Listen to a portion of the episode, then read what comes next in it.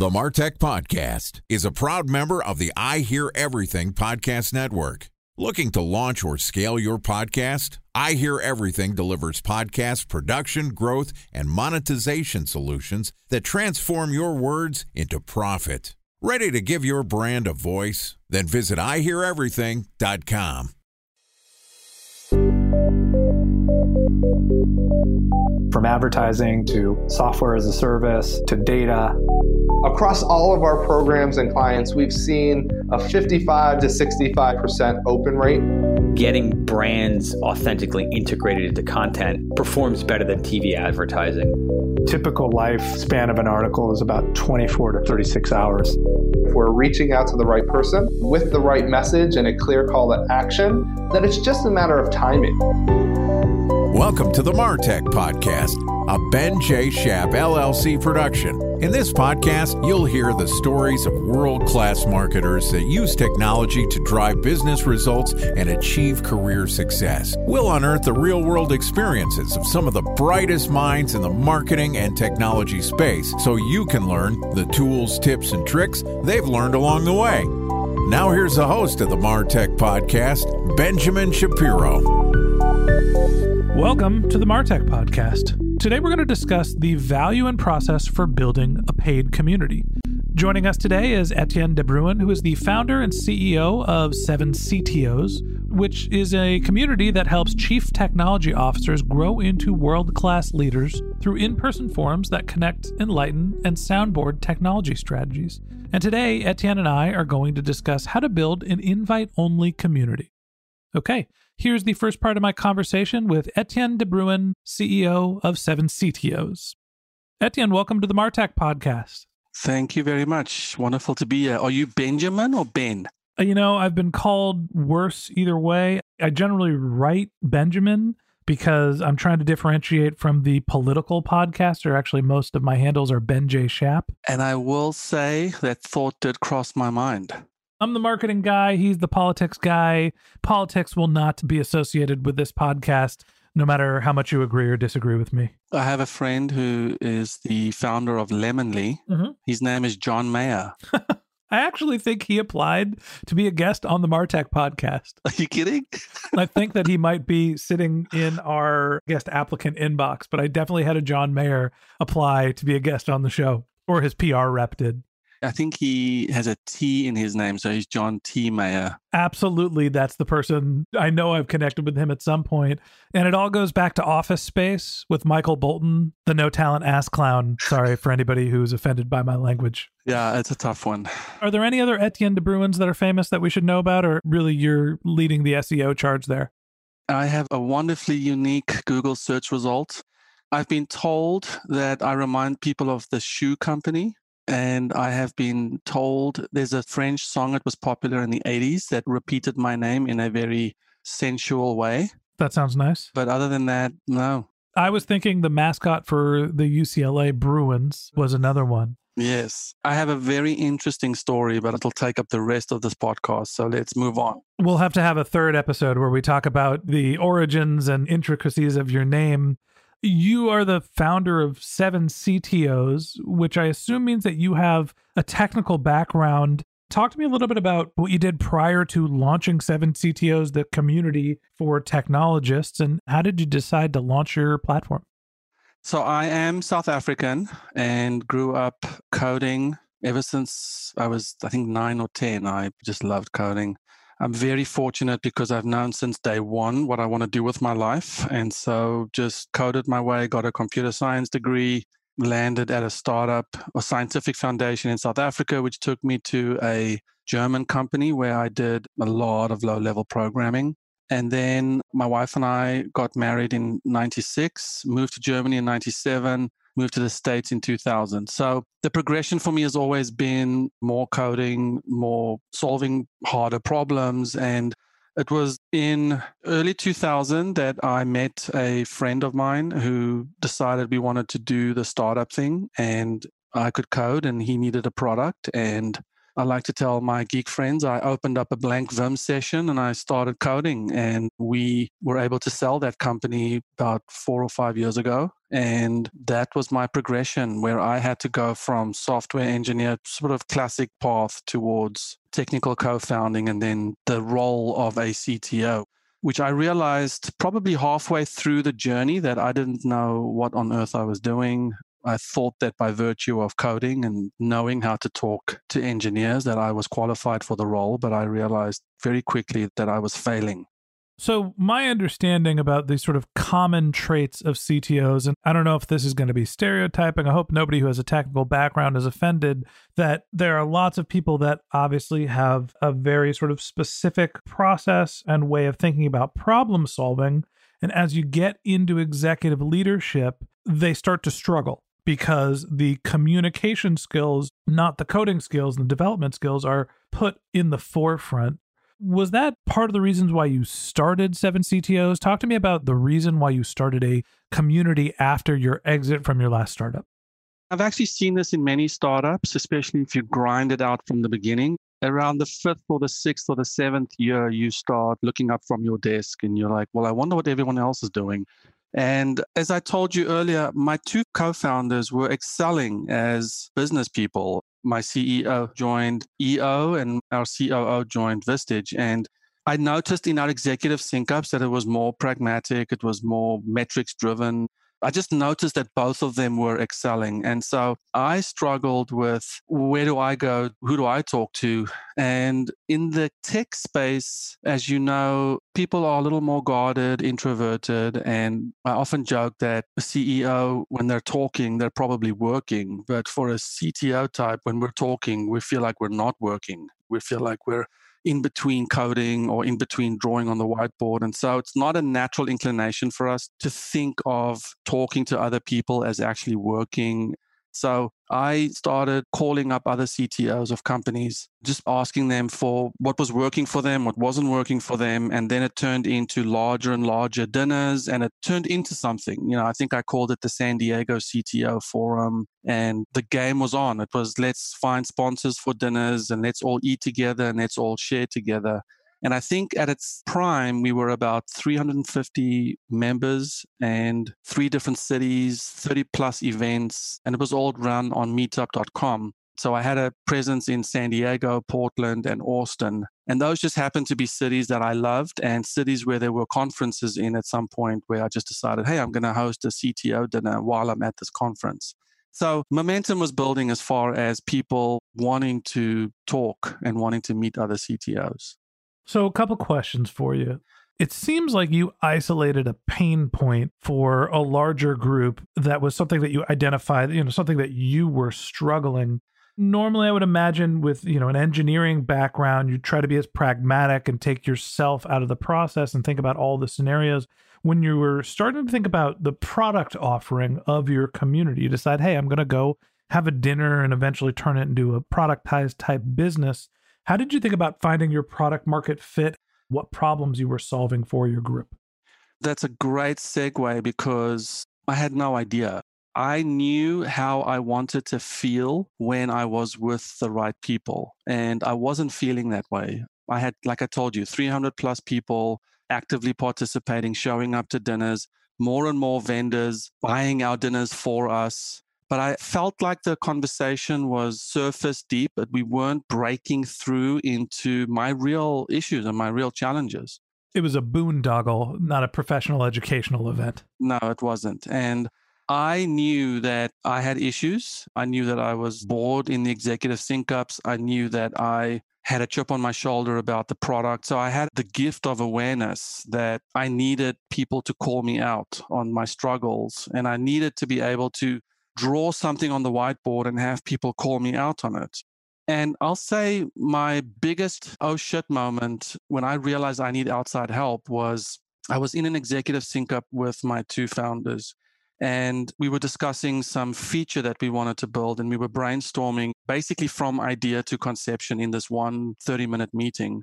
And the meeting ended with me drawing on the whiteboard how we would build this feature. I think it was some integration And I basically designed the whole thing on the whiteboard. And I looked up, and the two of them were making notes. And my COO was planning the expenses, my CEO was planning the marketing campaign.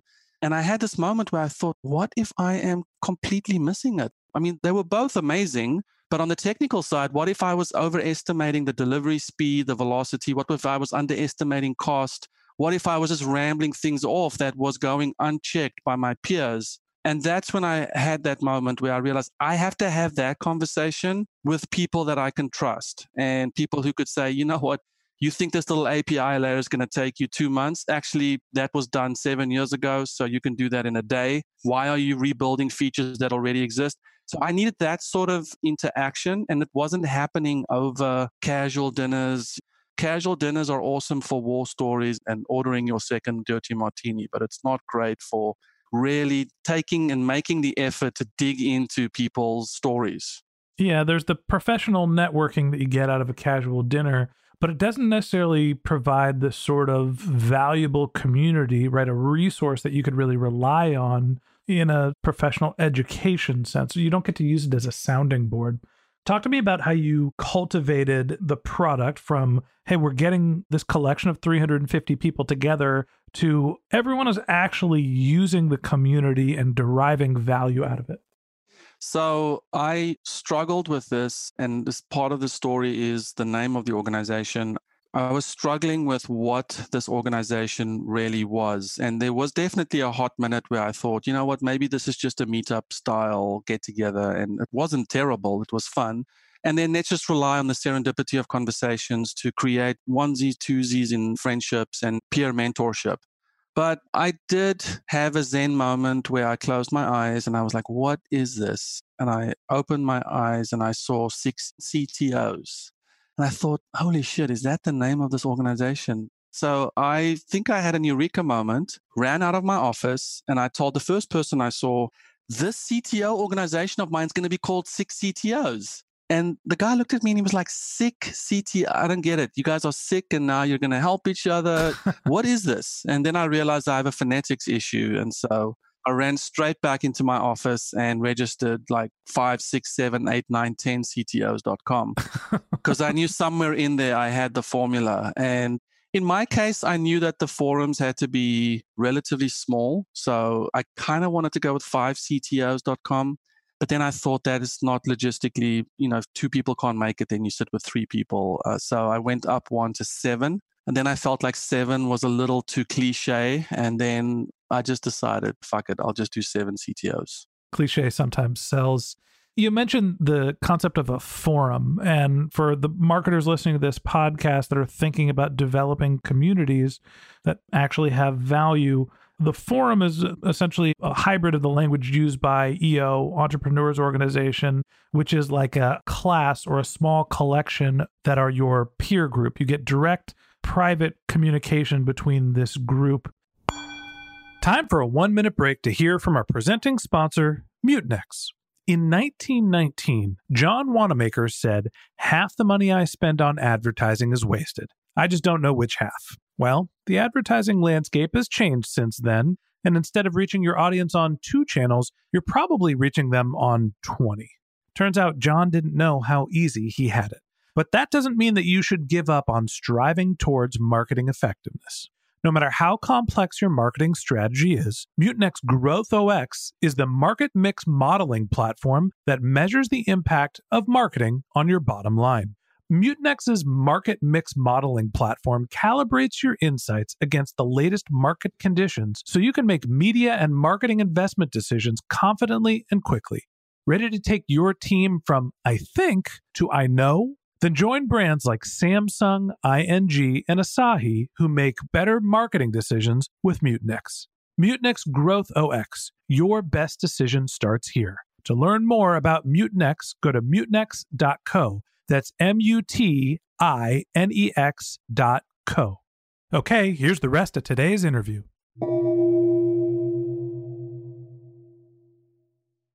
A special thanks to our presenting sponsor, Mutinex. Ready to take your team from I think to I know? Then join brands like Samsung, ING, and Asahi who make better marketing decisions with Mutinex. Mutinex GrowthOS, the marketing mix modeling platform that makes measuring ROI fast, easy, and cost effective. Request a demo at mutinex.co. That's M U T I N E X.co. Why is the forum style something that provides value as opposed to having everyone in the same group, the 30 or 300 people in the room? Why did you need to trim it down to seven? Yeah, that is a great question. And I did learn a lot from what I saw in what was happening in EO and Vistage. Vistage, I think their groups are 20 and 20 plus. And with EO, I think they're smaller groups. You know, there is the idea of in the scientific community of peer reviews where you expose your work to a small group of people and then they review your work. And so felt natural and sort of a sciency process for me to have a peer review group. I had an intuition, which I later on learned for a fact, but I had an intuition that with introverted people, the work that goes into getting to know each other, it just grows exponentially when you add one additional person. So my intuition was that the smaller we keep the groups, the more comfortable and the safer people would feel with each other to actually start getting beneath that first defensive layer into sort of the nitty gritty of what is actually going on in their companies. And so the forum model to me is almost a tried and tested model globally for peer groups to get together and help each other. Now, I will say, just to kind of close off the origin story, when I was very excited about Seven CTOs, and I felt like, to answer your earlier question, the product was seven people in a room led by a facilitator and month in and month out let's work together shared learning shared challenge processing and let's do that. So i came up with a brand. I'd spent some money on a little explainer video and i did all that and i had a big launch. It's a marketing podcast. You have to tell me what a big launch means. Well a big launch means i invited everyone over for a very expensive dinner and did a little PowerPoint presentation to them of where this thing was going and launching seven CTOs. Big launch, probably 60, 70 people in a room, dressed business casual, enjoying very expensive dinner. Sounds lovely. Doing a sales pitch to introduce the brand. Well, and I thought that I was selling it to the convinced. I was, hey, you guys have been following me for two years. Let's define the relationship. And I had zero signups that's a tough conversion rate. Generally, you know, X over total number of invited equals zero is not the math that you want. I know I'm not an engineer, but I'm assuming that you had higher expectations. The group has grown significantly since then. Talk to me about what you've done to recruit and onboard your members. So, the problem I had was something I was offering for free. I was now saying, hey, let's make a financial commitment let's make a time commitment and let's commit to meeting with people. And I think people at that point felt like, well, I've been having amazing dinners, I've been meeting great people, I don't need to pay to do this. So we went from 300 to zero, and then I had to beg, borrow, and steal seven people to just please give it a try, trust me on this. And I was able to get seven. Now, it's debatable whether they were actual CTOs, but they were willing to be my first group. And to this day, some of them are still in seven CTOs eight years later. And I used that group to really try and model like, what are we actually doing here? And I think to your earlier question, I still didn't really know what the product was. I just wanted to feel like there was a safe place for people to talk. Did you charge that first group? I did. I think I charged them 200 bucks a month each. Mm-hmm. and we're at 10 grand a year now so it's significantly different.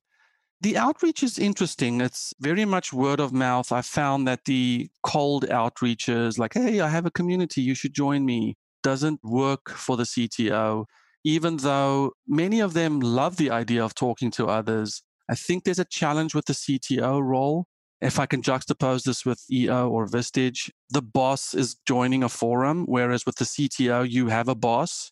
And just by nature of many, many, many startups, CTOs again feel like they're stepping away from their business to go and join this forum, aren't always able to just justify or convince their C suite that this is necessary. So it's a bit of a wrestle to help people understand that the financial and the time commitment they're making is actually an accelerator for them when it comes to day to day decision making. So I have a inbound marketing strategy where in good faith I put content out there, I host calls, I let people really just into like what we're doing and more often than not that turns into a convert. Interesting. So you're not doing a lot of outbound marketing. You're getting, I'm assuming, lots of referrals, lots of word of mouth interest.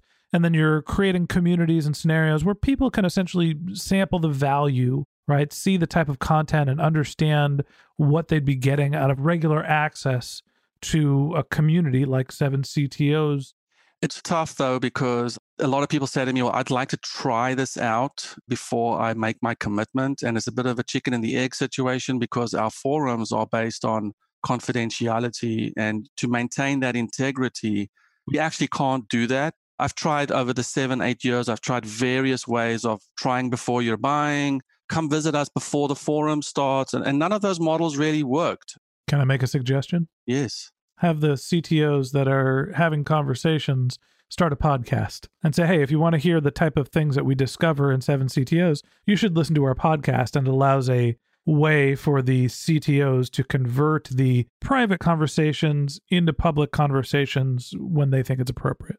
That is indeed. We have a podcast called CTO Studio. Great. We're actually doing that. Yeah. Hey, you're ahead of the, the curve. CTO Studio has actually brought in quite a few people the podcast space. It's not a small thing.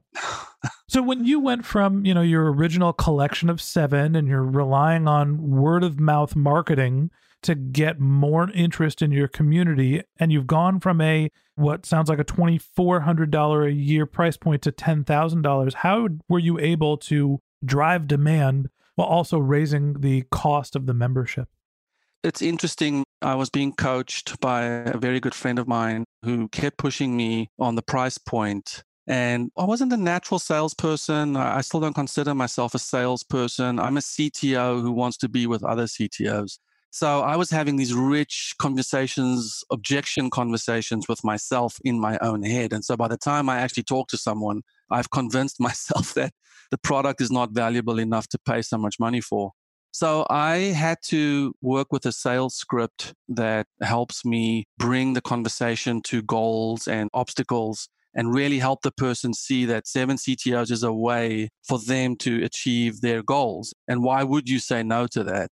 So the interesting thing is more and more companies in the, I would say, $25 million plus revenue space is coming to seven CTOs for them, the value, you know, 10 grand a year is really nothing compared to the coaching fees and all that that exists out there. So I guess the price increase at times feels artificial because you're just pushing the price up uh, every, I think every two, three years. we went from 200 to 375 to 500 and then to 833 a month, basically. And it's just easier to bring in new people at those price points my biggest push was to get all the grandfather people up to 500 bucks a month at the very least. So you've gone ahead and you had your initial group. You've now scaled the community over eight years. You've raised the price point.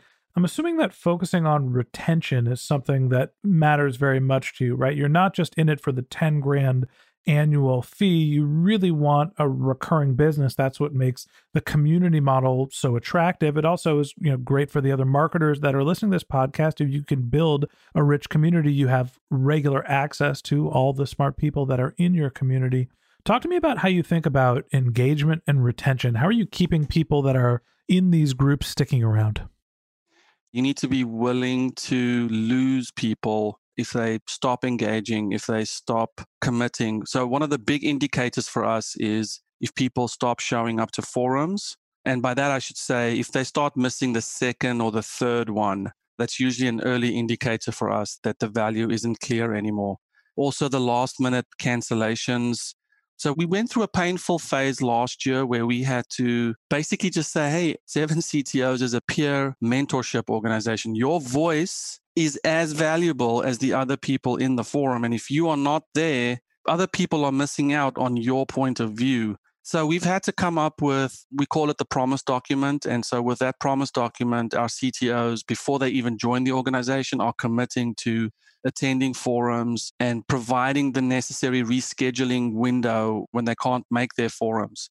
So we have that as far as attendance goes. Something else that we've noticed is with every one of our forums, we do what we call a health check, and we can tell from people's the way they complete those forms whether they're in it to win it or whether they're sort of getting bored with the process. And to do marketing speak with you, you know, every month we have hundreds and hundreds of collective hours of finding out what CTOs are struggling with. So it's very easy for us to glean, even just casually, from the forms that are coming in, where we need to focus our attention as an organization on the shared domain. So, in terms of the content, we do colloquiums, we do multiple events to keep people interested and ongoing. For everything where we feel like we can't actually address what people want through content and engagement, we focus on introductions. And so we make sure that people feel like the value of being part of seven CTOs is that they can also meet the kinds of people that they never would have been able to meet or would have had to spend the extra effort to meet. So a lot of the help also comes from the introductions that we make like hey we think you know with this M&A activity coming up the two of you should talk and then we make the introductions and more often than not those are incredibly valuable where did you decide to draw the line in terms of what your product was, what your service offering was, and what value you didn't want to provide? That is a continuous struggle for me. And for that, I have to thank my team.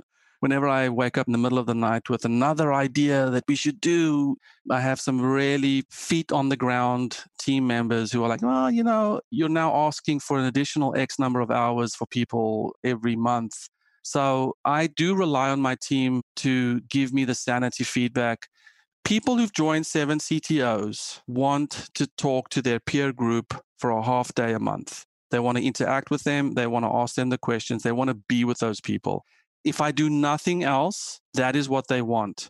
My goal is to, on top of that, just show them that we are indeed aligned with where industry is headed. We know what's coming up and we are exposing them. And really, the word is inspiring them to grow to more than what they really are by bringing other people into the conversation.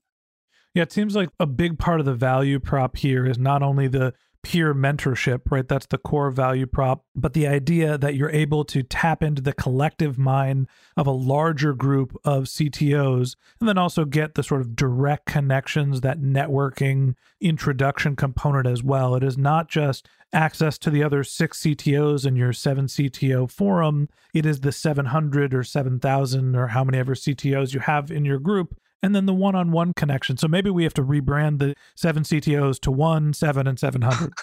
70 and 700. Maybe that's a little much. Thank you for that feedback. Yeah. Uh, I did notice that there was a Rubicon moment for me at around 60, 70 people where our Slack just came to life. Every question being asked had this thread of answers. And because we're all in the same training, we all subscribe to the same values in the organization a growth mindset, optimism, emotional intelligence. The level of discourse happening to the random technical question is really off the charts. And that happened because of the numbers. And there's just that sweet spot. And ever since then, we're approaching about 200 members now we've had just a tremendous number of people drawn to just that aspect, which has in and of itself become a product. All right, Etienne, there's a lot that I personally have learned about this. We're thinking about and we're in the process of starting to build out a Martech community. Can we bring it back tomorrow? Can we continue the conversation? I want to pick your brain about how we're putting the Martech community together. 100%. Awesome. All right, that wraps up this episode of the Martech podcast. Thanks to Etienne de Bruin, CEO of Seven CTOs, for joining us. In part two of my interview with Etienne, which we're going to publish tomorrow, he and I are going to talk about the plans for the Martech podcast community and what we're getting right and what we're getting wrong. If you can't wait until our next episode and you'd like to get in touch with Etienne, you can find a link to his LinkedIn profile in our show notes. You can contact him on Twitter. His handle is ET De Bruin. That's E T D E B R U I N. Or you could visit his company's website, which is 7ctos.com. That's the number 7, C T O S.com. Just one more link in our show notes I'd like to tell you about. If you didn't have a chance to take notes while you were listening to this podcast, head over to martechpod.com where we have summaries of all of our episodes, contact information for our guests. You can subscribe to our once a week newsletter. You can send us your topic suggestions or your marketing questions, which we'll answer live on our show. Of course, you could always reach out on social media. Our handle is martechpod, M A R T E C H P O D, on LinkedIn, Twitter, Instagram, and Facebook. Or you can contact me directly. My handle is Ben J. Shap, B E N J S H A P. And if you haven't subscribed yet and you want a daily stream of marketing and technology knowledge in your podcast feed, we're going to publish an episode every day this year. So hit the subscribe button in your podcast app and we'll be back in your feed tomorrow morning. All right, that's it for today. But until next time, my advice is to just focus on keeping your customers happy.